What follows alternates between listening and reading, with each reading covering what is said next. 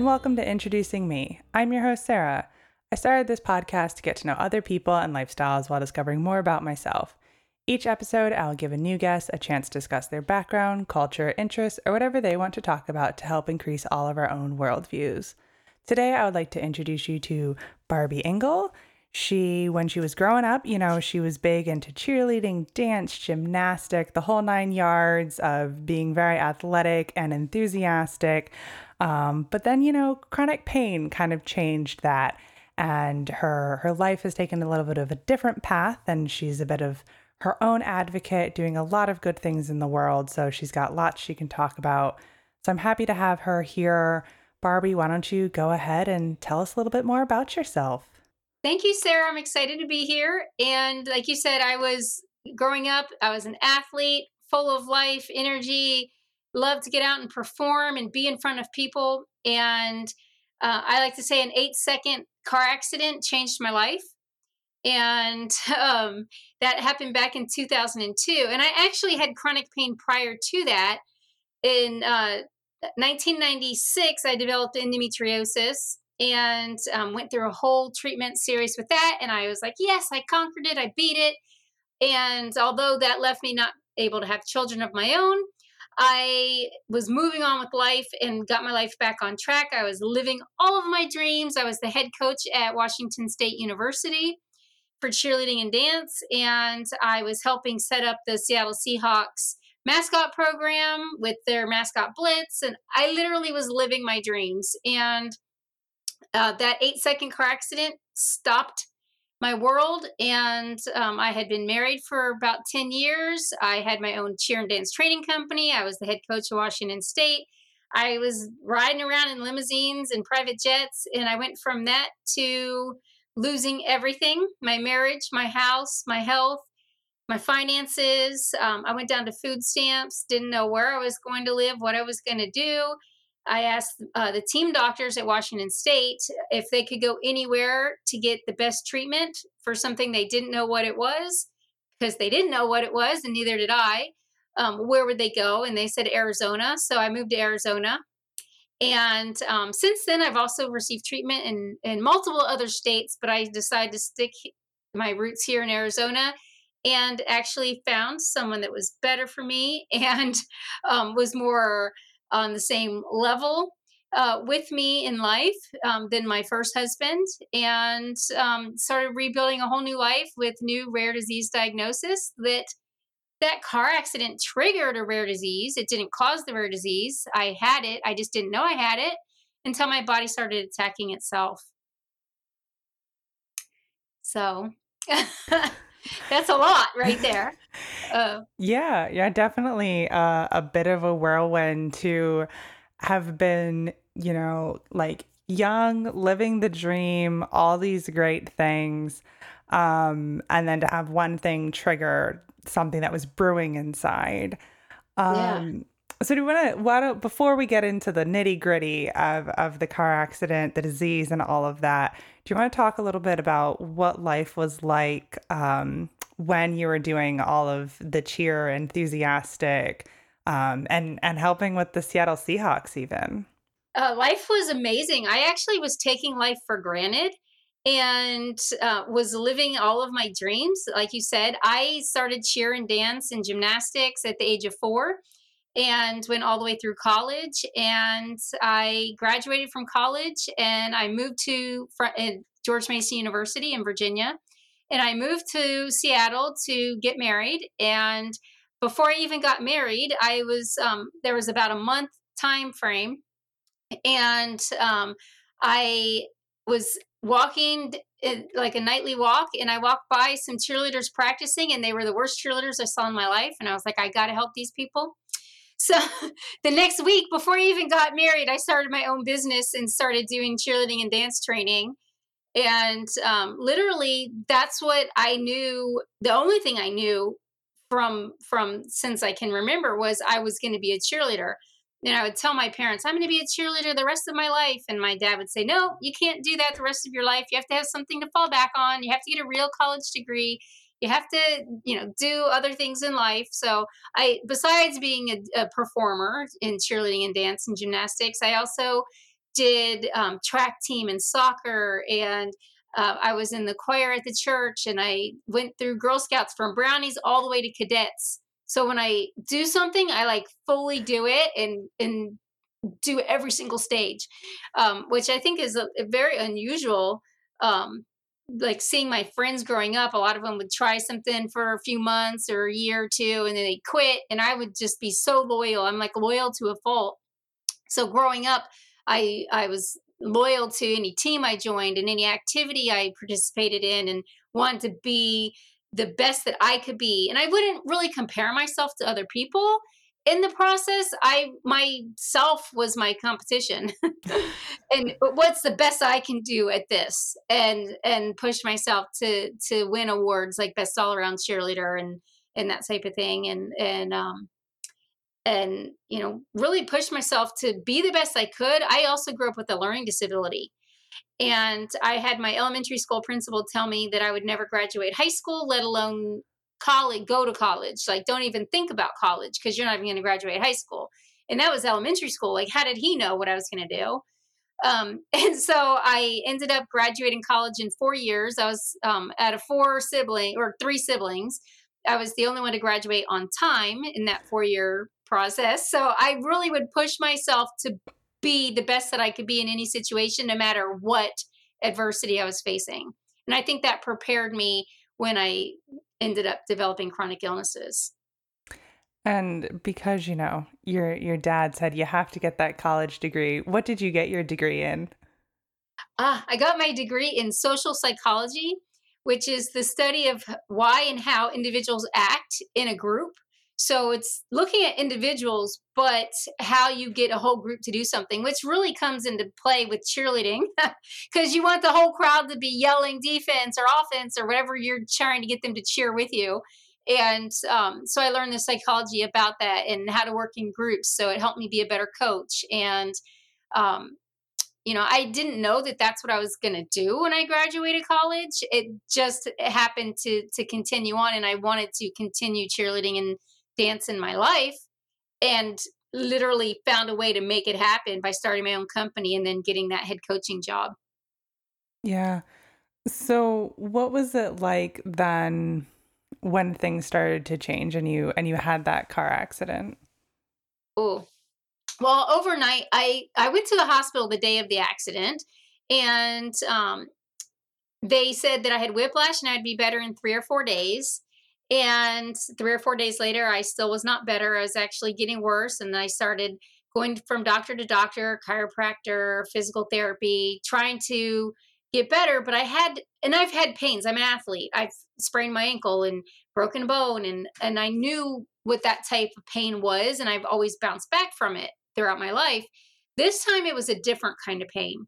And at the time, I didn't have the words to describe what I was feeling, but it was a burning fire pain. And that burning fire pain, had I been able to express those words, that simple phrase, burning fire pain, uh, I think I would have gotten treatment faster. But it took 43 doctors in three years to get a proper diagnosis because I have a rare disease. And the doctors, all I would, would do is go in and cry and say, Help me, fix me, stop this burning or stop this pain. I wouldn't call it burning. And it took about three years to speak up for myself and become my own best advocate so that I could then go and help other people. I literally went from top of the world to suffering daily with burning fire pain that was unimaginable, undescribable at the time. And no one seemed to know. All these professionals didn't understand or know what I was going through. And that was just one of the symptoms. I had a whole bunch of symptoms vertigo and I would go to practice because I, I tried to keep coaching and I tried to keep cheering my way to it and through it, what I was facing, even though I didn't know what I was facing. And um, I would literally go to practice. I'd get up in the morning, go to practice. At the end of practice, I would go to my office and I would shut and lock the door and I would go to sleep in my office. And if somebody knocked on my door, I would wake up and pretend like I was awake, that I was choreographing, that I was doing my job and doing all the things I was supposed to be doing when literally I wasn't. I was in my office sleeping because I would only be able to sleep for 30 to 45 minutes at a time. So I was constantly sleep deprived, but then these these pains would wake me up and I didn't know how to get through it besides just trying to catch up on my sleep. And so I was becoming a very poor coach the the last few months of of coaching. Um, I I was trying my hardest, but it I wasn't succeeding. Yeah, and I can only imagine how that would have been. So what was it like then making the decision like I have to walk away so that I can better myself? I walked away first from coaching at Washington State University, and it was after realizing um, we we had um, Midnight Madness, and uh, which is a basketball. Um, the first day that um, the basketball players can practice, they like make this whole big celebration about it in college basketball and it's called Midnight Madness. And the the cheerleaders and dance team really run the whole Midnight Madness. And the the day before um, was when I realized that I didn't choreograph anything. My team my team members, I was in charge of 56 student athletes. They were like, "Coach, what what what do we do tomorrow? What are we supposed to do? Like we don't have any routines. We don't have any music chosen. We we don't even know what uniform to wear." And I was like, "No, I I choreographed it for you. I remember teaching it to you. And and literally I dreamed if I did, I dreamed it. Um but I didn't prepare them at all and I still tried to hold on and grasp and be like I can do this, I can do this. And and I found more and more I I'm very good at keeping a schedule and keeping notes and putting everything into a calendar and thinking ahead of i would be three to four months ahead with my schedules with when our practices when our games when when everything was and i couldn't even put a calendar together for my student athletes and it kept getting worse and worse and the more i tried to fight it and fight or push past the pain like i did with other injuries throughout my life the worse i got and i just i had to give that up first and i still held on to my cheer and dance training company um, but i gave that up we had a competition and um, I knew that I couldn't focus enough to judge, so I thought I could focus enough to add and tally the scores, and it took me hours. Like normally, it takes half an hour to forty-five minutes to tally the scores, have them get run through an audit, and and start giving out awards. In about two and a half hours into that process, the crowd was restless. Everybody was starting to get like upset and angry, and like, why is this taking so long? And I realized I couldn't concentrate. I I couldn't get through that process and um and do the scoring correctly and i knew at that point i wasn't able to i was trying clawing to hold on to everything i just couldn't yeah so then when you were able to find arizona and yes. finally get start to get some answers can you take us through that journey sure so i by the time i moved to arizona i had seen probably 15 to 20 doctors. By the time I got diagnosed properly, it had been just under three years and it took 43 providers. And most of that was because I did not have the proper vocabulary to explain what I was going through. I just knew all the things I had lost and that I was fighting to keep in my life and was having to let go of them. And the doctors would say, I don't know what's wrong with you, but you're never going to cheer again. So stop thinking about that you need to move on and so then i was fighting that stigma and um and going to counseling and and you know c- questioning myself is this all in my head? Is there really something wrong physically with me? Or is there's like some kind of mental block that i couldn't handle in life and i threw this big wall up? Like what is happening? And it's like no legit this is actually a rare disease. It just most doctors that I learned through this process, most doctors don't know about rare diseases. Most of them don't even know about all of the the well-known diseases or more known diseases. And there's 7,000 rare diseases. And at that time, I got diagnosed with reflex sympathetic dystrophy, RSD for short. And um, when I finally got diagnosed by that 43rd doctor, he was like, I want to try to do this test and that test. He was the first doctor to look at all of my records and say, I think I know what's going on, but I need to run these tests. And I said, Stop. I'm going to advocate for myself because the last 42 got it wrong. And I'm just, I can't be a guinea pig anymore. And he said, Okay. And he, and he um, said, Just call me when you're ready. And I went home and studied and, and looked up all the information he gave me and studied the tests and what I was going to be going through. And a week later, I went through the testing and I um, ended up having RSD and uh, had to learn this whole new disease and what I was going through. And um, that took about another year. And then I was ready to talk about it and share and um, share my journey that I had gone through in that three year process, four year process at that time. But it still took, after getting diagnosed, it still took another four years before I was out of a wheelchair and up and walking again. And um, now I go through infusion therapy. I'm in and out of in, infusions. I just had one last week, so I'm doing pretty good. Um, but without the infusions, my body gets locked up. It's called dystonia.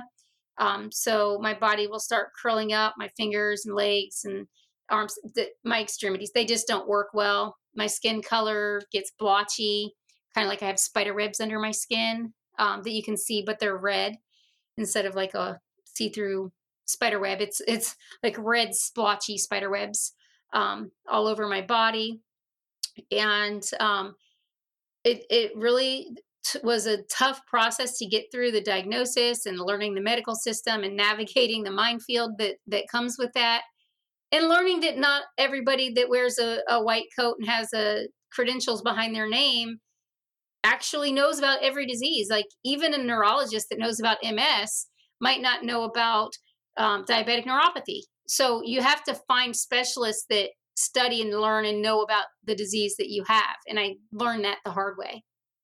Yeah. Well, when you hear about how many rare diseases there are, uh, that that would be a lot to learn. it, it is, and nobody. I don't think that there's. I mean, a computer could learn all of that, and they're working on AI to help with diagnosing rare diseases and get better treatments and and uh, even right to try passed a few years ago where we can try options that wouldn't normally be open to us for treatments um, but we now have that ability to look and see and ai can be programmed to look at the all of the different rare diseases and the ones that are genetic, the ones that are environmental, and and um, try to figure that information out. And we're getting so much improvement in care with genetic information as it is being discovered, and new tests are coming out, and new treatments are coming out. So, what exactly is RSD, and is like is it something that is genetic and like they could have found in you if they had been like looking prior to the car accident Oh my gosh, such great question. So, the first one, RSD, reflex is anything in your body that's automatic, goes haywire. Sympathetic is your nervous system. So, it's your sympathetic nervous system. That's where the burning fire pain comes in.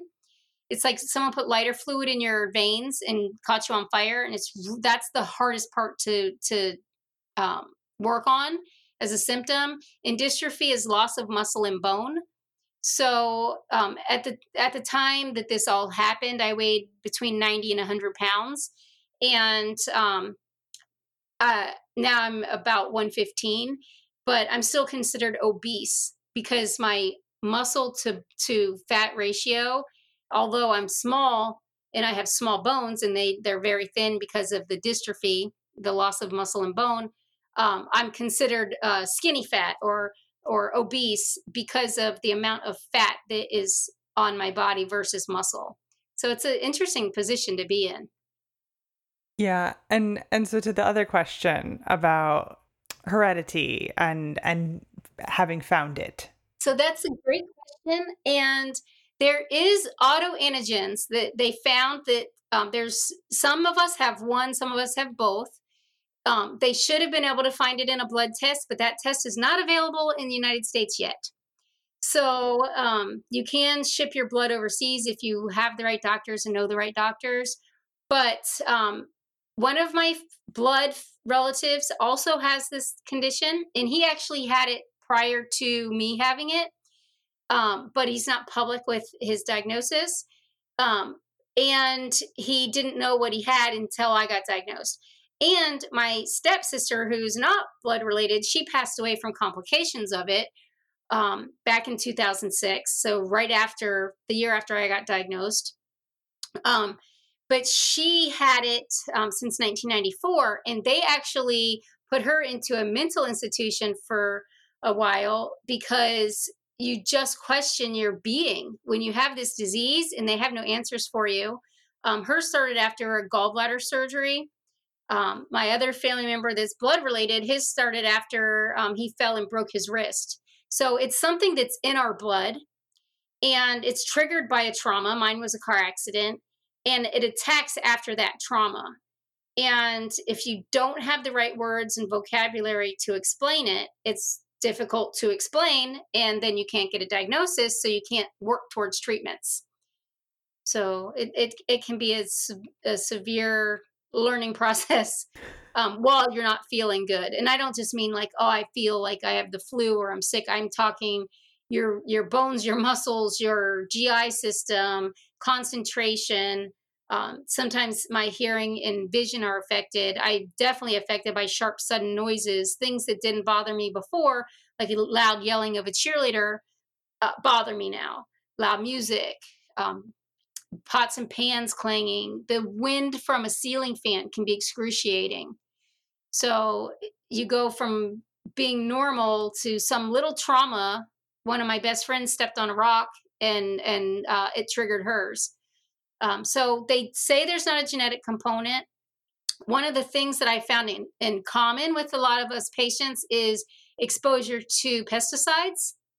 Uh, when I was a child, um, my my stepsister and my other family member and I, we would chase behind the mosquito man. I grew up in Virginia, and we had the mosquito man. I, I don't know if, if, all your listeners know what that means, but it's a, a guy who drives through your neighborhood spraying pesticide off the back of his truck.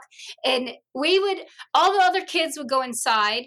We would get on our bikes and we would ride behind the mosquito man. Why didn't we ride in front of him? I don't know. Um, yelling, Mosquito man, Mosquito man, warning the rest of the neighborhood that the mosquito man was out spraying. And we're just getting sprayed with this chemical, whatever chemical they're using in these trucks. And um, it probably, well, I know it's not a good idea. Please don't chase the mosquito man.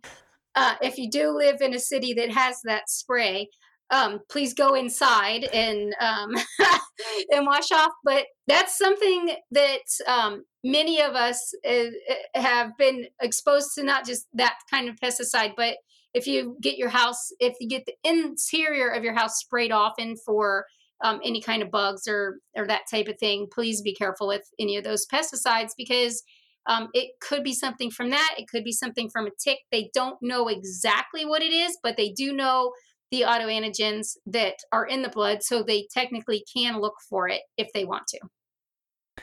And and how rare is this rare disease? So there's a um, about 50,000 cases, new cases a year um, with this this rare disease, and um, they they say that there's about one to two million people that have it, but it's in the same family as fibromyalgia, which there is a blood test for, and insurance covers it now. Yay! Um, and um, also Lyme disease is also similar. So um, they just haven't progressed. So there could be as up to um, maybe 10 million people worldwide living with it. But um, here in the United States, um, there's one to two million with about 50,000 new cases a year, which is what makes it rare. Yeah. Now, what is, you know, you've talked a little bit about like the infusions and and different like side effects and stuff. So what is your day-to-day long-term how are you dealing with all of this? So, um, when I'm out of remission, I have a scooter. And um, when I'm not able to um, use my scooter and propel myself, I eh, have a wheelchair. So my husband pushes me, but he goes where he wants to go. So, like, getting a, a scooter is liberating um, to be able to go where I want to go and see what I want to see. But um, that did give me mo- mobility and the ability to, to get around, um, especially when I'm out of remission. When I'm in remission, I still have physical limitations, but I have that burning fire pain under control and the dystonia under control. And um, so life is a little bit easier. But when I'm not in remission, I need help with cooking, cleaning, bathing, dressing, um, all all the different aspects of life that we go through. Uh, so it, it, definitely sometimes you can feel like a burden on the people around you, especially my husband. Um, although we discovered what this is together, and he met me, he never knew me prior to um, having limitations in life, and he fell in love with me anyways, which is amazing. And um, and so we kind of discovered that I have a rare disease, and I actually have multiple rare diseases, but that's the one that's the the worst impact on my life. And um, and we kind of discovered it together and found ways to better my life. For instance, I use paper plates and plastic cups, and I don't like shoes at all. Um, but if I have to wear shoes, I wear flip flops. and um, so I have like 26 pairs of flip flops. So I have every color and it matches every outfit I have. And um, that, that kind of helps me like get dressed up or feel like I'm getting dressed up even when I'm not because I can just put on a different pair of shoes and they'll match whatever outfit I have on. and and how often are you in remission? Um, since December 2009, I've been in and out of remission um, all these years, so about 11 years, and um, and it can last. The longest it's lasted is about six months, and the shortest was about two weeks. Um, any new trauma that see when you're in remission, you still have this disease in your body, but it's behaving and you can um, relate it to a computer. So a computer gets a virus and you can reboot your computer and it might start acting well for a little while, but it still has a virus in it until you get the virus cleaned out. You um, still have troubles with your computer. So it's like going in and out of remission as you reboot it. Um, that's kind of how my body is. So anytime I have new trauma or insult, it can take me out of remission instantly. So I could be fine one second and not fine the next second. And um, you know that that two week period was I I burnt my hand on a coffee pot. Um, one time I I stepped on um, my husband was working on our bed frame and um, I stepped on a piece of the bed frame and it punctured the bottom of my foot like a hole punch. And it's excruciating. And you're you're totally fine one minute. You're standing there thinking that you're part of a situation, and the next minute the environment jumps out at you and and gets you, and you're not okay and um, you, all of a sudden you're bedbound again. And so um, every time it happens, I I struggle because you never know if the treatment I do infusion therapy, as I said, and you never know if it's going to work. Like you pray every time it's going to work and that you'll be okay again, but there's no guarantee that it will. And um, and so every, time I come out of remission, it's it's a shock. And I also avoid doing some some activities because it might my body might perceive it as a trauma so uh, sometimes um, I, I i just hold back or know my boundaries. I'll test them every few months and that's usually when i get hurt or something happens where i come out of remission and and like oh there's where my boundary is. It's still there. And um, so it's it's living and one of the things that changed for me most in this whole 20 year odyssey that I've gone through is time has changed. Like most people don't think about time or energy that they're putting out. For me, you know, it's not 24 hours in a day anymore. For me now, it's moments. I live my life in moments. And I think about it like every person gets, um, if you're healthy, you get unlimited energy pennies. For if you have a rare disease or a chronic illness, you get 12 you get 12 pennies of energy a day and you have to decide how you're going to spend your energy pennies and this was something my cheer coaches taught me back when i was co- when i was cheering growing up. Um, and they would say no no deposit no return. Life is what you you know you put in your bank metaphorically. And and you can draw on that and have those talents resources time energy money whatever you put into the bank you have to take out. Um, for me that it doesn't work that way. I can save up for two weeks all the energy pennies and try to spend them all in one day but that could take me out of remission just trying to do that so i have to plan and prepare and schedule things out and be very organized and um, make sure that I don't spend all of my energy pennies in the same place or get injured trying to spend my energy pennies. Yeah. Now, how did you get to this point where you are willing to share your story? Uh, I felt like it was a need. At one point in before I was diagnosed um, in 2003, I had moved to Arizona, and a doctor here did a vascular study, and he said that um, that uh, in my thoracic outlet area, which is in my right upper quadrant of my body, um, that there was a lack of blood flow to my brain. It, something was cutting it off, and that I would die if I did not have emergency surgery. And I didn't question him. I just went in and had the surgery done. Well, the doctor made a mistake during surgery and he left two bone spurs. One was going into my lung and one was hooked around my brachial plexus nerve bundle. So it was causing even more damage and more pain. And at that point, the pain was only in my face, neck, and shoulder. And um, after that botched surgery, it spread um, down my arm into my hand and then jumped to my foot and came up my leg.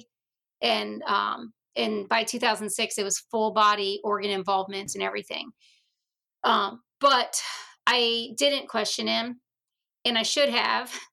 And then when i went back and said you know i i've had five lung collapses now something's wrong he was like that happens sometimes spontaneous lung collapses. And i i just knew something was wrong and i spoke up for myself and was like well i need a second opinion and I left Arizona on a bus ride because my lung was collapsing. I couldn't get on a plane. And so I took a bus to Colorado and um, did I, I, met a new doctor and he did a 3D body scan. I got to see my insides in 3D. It was amazing. Um, but he said, I know exactly what's wrong with you.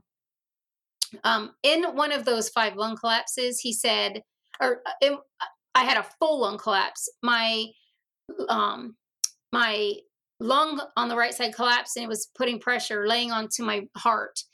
And um, i don't re- remember the whole situation. Um, i just remember i couldn't breathe all of a sudden. And then my life flashed before me. And um, then i woke up after emergency surgery. But when my life flashed before me it was like a thousand images. It was like my brain just fired all the things i'd seen in my life with a thousand words per picture at the same time and i understood everything at the same time. And it was don't sweat the small stuff. What matters most in life is human connection. And that kind of um, experience got me to say wait something's wrong. I got to, to see actually what was wrong and something was wrong and it helped me see that questioning myself i shouldn't be doing i should be questioning the, the provider in front of me as to how they know what's going on inside me without doing any tests. Um, and um, and I went and, and had a second surgery to fix what the first doctor messed up in Colorado. So I had to return to Colorado. I went once to get diagnosed and find out what was wrong, and then a second time um, to go back and get it fixed. And um, and and uh, you know, it it really was uh, a life experience to have your life flash before you. So, yeah. So now, what is it that you're doing uh, with your life nowadays that you are not a cheer coach? Yes. So I still am a cheerleader. I'm a cheerleader of hope and possibilities, and I offer help to patients around the world that live with chronic illnesses. At first, I um, offered help for people who live with the same disease as me, and then quickly realized as my network expanded that this is something that happens to people that have chronic illnesses and especially rare diseases and um, that i needed to expand who i was helping. And i've published nine books um, most of them are on chronic pain and health uh, one motivational book and a children's book and i'm actually working on three more books. Um, i'm in the process of, of three more and um, I wrote a relationship book with my husband about how to keep your marriage strong when one of you lives with a chronic illness.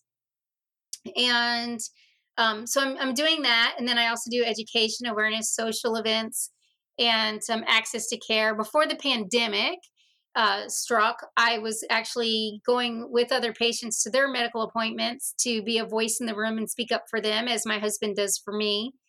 And um, hopefully, that you know, once the the coronavirus and other conditions get um, better controlled throughout the world, we can start attending doctor visits with patients again. And I really enjoyed being able to to do that and be that voice in the room um, for patients. But in the meantime, I do educational events online mostly, but actually coming up this year, we have six in person events that we're participating in. And um, and then I mentor patients one on one with phone calls and emails and um, is you know different ways that I can connect with them and, and help them in a variety of, of ways. Uh, whatever really whatever they need help with it's probably something I've been through. And if not, I have the connections and resources to find them somebody that is able to help them. And now, the people that you're helping, are they mostly people who have been diagnosed, or are they like working through diagnoses, or where are they in the process? Oh my goodness. Every person is in a different place. So, um, if you give me a collection of symptoms, I'm really good at saying maybe this is the type of doctor to go see for those types of symptoms to get a diagnosis. But um, once you have a diagnosis, I'm very good resource and outlet for things that you can do and change in your everyday life to live a better life on a daily basis. Um, and for those people who uh, a lot of like about 30% of diagnoses are idiopathic. They'll say, oh, that's idiopathic neuropathy or that's idiopathic, you know, um, sarcoidosis or whatever condition that they throw at you. Um, which really, if idiopathic means that the doctors haven't figured it out yet. I used to say it, may, it means that the doctor's an idiot, but really they just don't know. And they don't have the time to go and investigate or they don't take the time to go and investigate based on their uh, patient load or um, what their areas of interest are. So uh, those 30% of patients they they just get put in a, a idiopathic term and then other doctors get stuck on that and don't take the next step to see what is the underlying cause and that's what I try to help patients figure out whether it's helping them get the right genetic testing or pharmacogenomics testing or um, even like one of the symptoms of RSD is is uh, can be gastroparesis where your stomach is paralyzed, and I have that myself. And um, just getting a, a, a bio um, bio gut health check um, that test, it's the company I use is Viome, but that they have multiple companies now. Back then, I only had heard of one. Um, it gave me a whole new way to eat, which was helpful in processing foods when my stomach is paralyzed and not processing the foods correctly. Um, things things like that that patients doctors don't have time to tell the patients about, but as an advocate, I do. I have the time to share what I went through and what might be able to help other people. And, I, you know, the same things that help me aren't going to help every single person. So even if you have the exact same diseases, the same things that help me don't help my family member that has the same disease. So you really have to find what works for you, but I can give you lots of ideas. Take the ones that are helpful and let the rest go. Uh, don't get stuck on that but know that there is hope there is help and and all you have to do is reach out and and seek ideas. And um, don't get stuck in one silo. If you've been living with a rare disease or a chronic disease for five ten years and you're still doing exactly what you did five or ten years ago when you first got diagnosed you probably need to look at all the new options. There's constantly things coming down the pipeline whether it be a medication a surgical procedure uh, mindfulness, meditation, chiropractics, um, acupuncture versus acupressure. There's so many different things. There's hundreds of treatments. Keep your mind open to find what combination works best for you. And remember, it's not necessarily one thing, it could be a combination of multiple things to help you live your best life. And just because one thing helps you this much doesn't mean that you can't find another tool that can take you even further. Right. Now, how do you keep on top of everything changing and, and being a good resource for others? I, well, before the pandemic, it was a lot easier.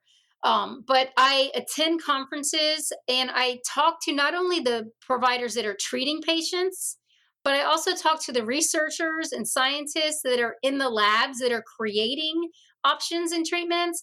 I've participated in clinical trials. I suggest that other people participate in clinical trials if they're right for them. Make sure that you um, know what you're getting into with a clinical trial. And um, I I used to just be open to any clinical trial, but now I know you can be injured in a clinical trial or even in something that's FDA approved. It could injure you. It might have been re- good for 75% of the people, but you're in the 25%.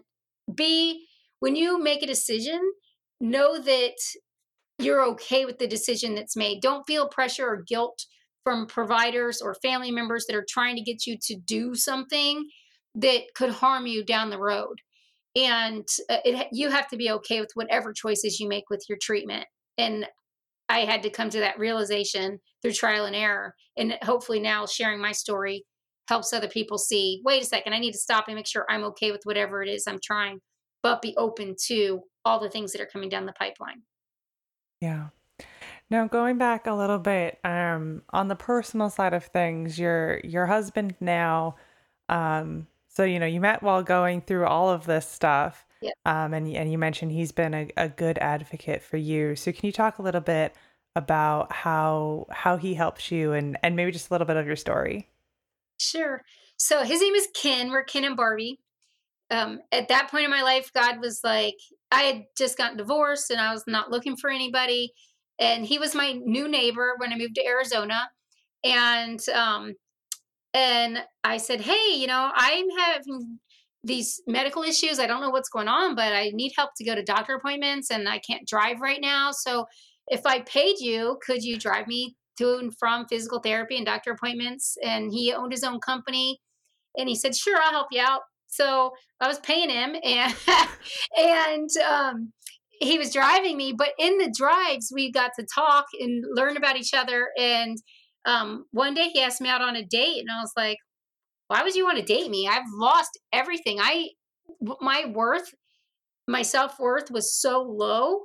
But he saw all the good in me, you know, through our conversations. That he was like, "This is someone I've been looking for." And although she has these health things, that we'll get past that, not knowing it was long term. Um, we, was thinking we'll get past that, and um, and this is you know who i see my future with and we started dating and then we fell in love and um, then we felt also through that whole process learned about rare diseases and chronic diseases and what i was going to be facing and by that time we were already both so in love that um, it didn't make sense to not be together we found a way to tackle this and, and get through it as a team and um, he goes through everything that I do except for the actual physical symptoms, but um, he's right there alongside me. Everything, you know, physically or spiritually, emotionally, financially, um, losing friends, losing family members on on his side that didn't understand what I was going through or what he saw in me. Um, with us not being able to set the expectation, which is an important step when you live with a rare chronic disease. We didn't get to do that with some of the the family and friends so we lost some of them. And um, he stuck by me and um, we've gotten through this together. So um, now we're ken and barbie. We're a dynamic duo. We're we're a strong team and um, we work very very well together and I, I think god put him in my life exactly when i needed him and he needed me for all different reasons but um, it, it was a learning process together and uh, because, you know, Ken and Barbie, you know, great duo. Do, do you ever get like weird comments about your names? Um, yes, but we love it. It's an icebreaker. It helps people remember us. We um, talk to our representatives, our state representatives, and federal federal representatives, and work on legislation. It gets them to remember us. Oh, Ken and Barbie are coming into the office today, or we're going to Skype with Ken and Barbie. It's um, we we get people going, oh, Ken and Barbie, but with the people who we need to remember us, remember us, and they remember our story and they remember our journey, And so for us, we let the negative go and focus on the positives of being Ken and Barbie and um, use that attention for the good of other patients and caregivers and helping the um, situation, helping hopefully society um, do better with people who are disabled due to rare and chronic illnesses. That's great. I absolutely love that. And I, I love just how are you two met and um, you know, you were paying him to take you places. Right. And then I was like, um, you know, do I we're dating? Do I still have to pay you? and he's like, no, you can stop paying me. so, um, but it's it's an interesting story. yeah, yeah, lots of fun. Um, so at this point, is there anything else like full the the the floor is yours that you would like to share with the listeners about you, your disease, your life, anything? Yeah. Well, I th- I think that one of the things that people think if you live with a rare disease or a chronic illness is that you'd always be depressed, you always be sad or anxious or have all these negative emotions and just like any human, we still go through the whole range of emotions. We still want to have fun. We still want to have meaningful moments and life experiences. And um, you know, I when when I first got sick and I couldn't dance every day, um, my my dad would say to me, you know, you can dance in your heart. So even if you physically can't dance, you can find a way to dance. And I think that a lot of times we say, "Oh, I can't do it the way I want to do it." And knowing that there's a million ways to accomplish your goals keep going, keep moving forward, always forward, and know that you can get past any obstacle that's in your way. It might take more time, it might take more effort, it it might um, need to get broken down into even smaller steps. You might have to have some other people uh, in your team around you that can help you, but know that you can accomplish anything that you want to accomplish. And if you need to, use me as an example to show you that you can find a way through whatever you're facing. Whatever challenge it is, you can find a way through. That's some great advice. And I think um, even just listening to you talk today, um, like I feel like you still have that that cheerleader vibe and and as you said, you know, you still are a cheerleader just just for different things. And so your energy comes through. So you're you're definitely an example of that, you know, a, a chronic illness does not directly correlate to depression all of the time. Right. Absolutely. And who wouldn't be sad when you lose everything?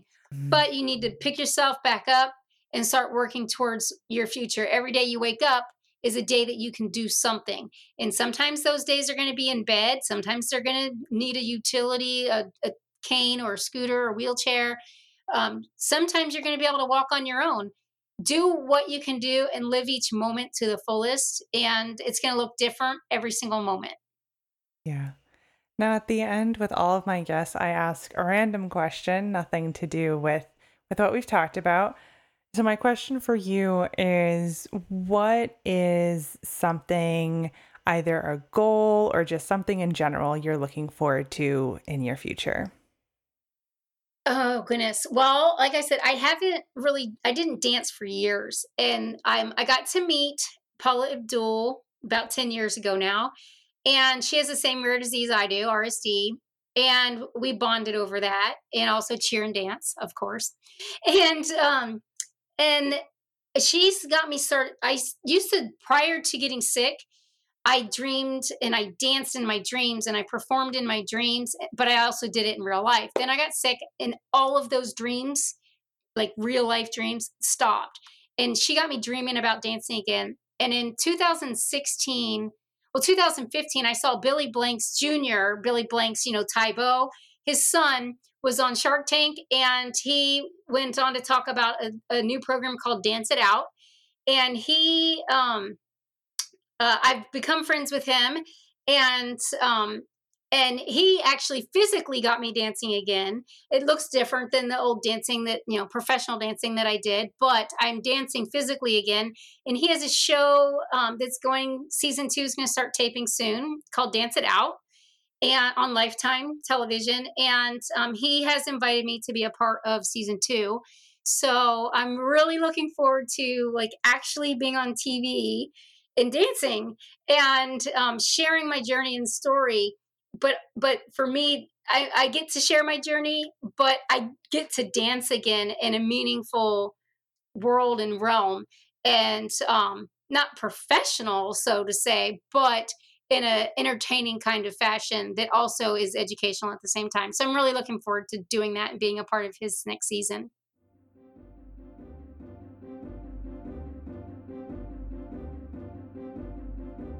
All right, that brings this episode to a close. I will be leaving Barby's website in the description along with her foundation website and Instagram. That is the International Pain Foundation. So those links will be there as well. So definitely go and check that information out. Um, if you have a chronic illness or you're with somebody that could use that site to help just learn more information and be advocates so definitely go look to see all of that good information. And of course, if you'd like to connect with the podcast, here our website is in the description. It will take you to all of our social media Instagram, Facebook, and LinkedIn. And of course, if you would like to support the podcast monetarily, we have a Patreon page. And if you would like to be a guest on the show, I would love to have you. So just feel free to send me an email. I love connecting with new people. So, thank you, Barby, so much for spending time with me today, and to my listeners for taking the time out of your day to hear a new story. Until next time, bye. Bye. Thank you, Sarah. Take care.